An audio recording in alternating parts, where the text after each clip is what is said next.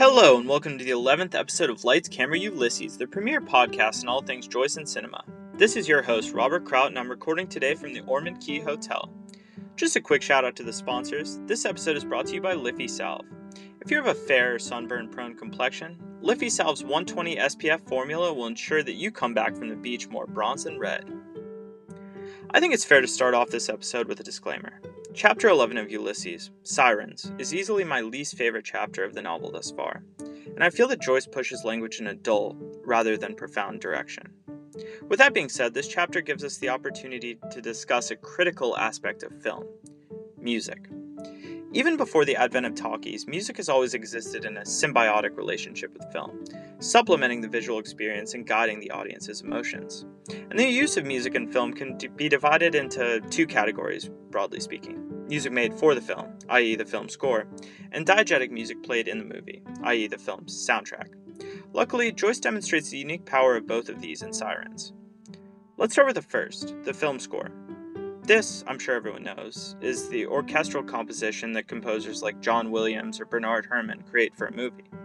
But why do they do this? I mean, why does such a visual medium require music? So I'm no expert in music, but what I will say is that the medium has an almost supernatural tendency towards emotional manipulation. In other words, composers know how to evoke feelings of happiness with a major scale and sadness with a minor scale.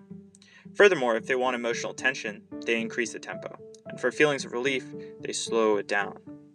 Consider the shower scene in Psycho, with Herrmann's piercing and constant score that makes you feel like you're getting stabbed along with Janet Leigh.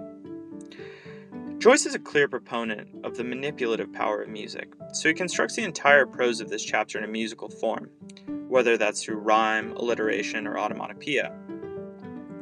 As I said, I'm not exactly sure which emotions Joyce is trying to manipulate through his musical prose. For me, it was frustration. But you also have to keep in mind the type of music that Joyce was listening to. Rather than the emotionally obvious songs of today, Joyce was considering composers who are obsessed with technicality and form people like Wagner or Chopin, who can be emotionally inaccessible if you primarily consume popular music, like me.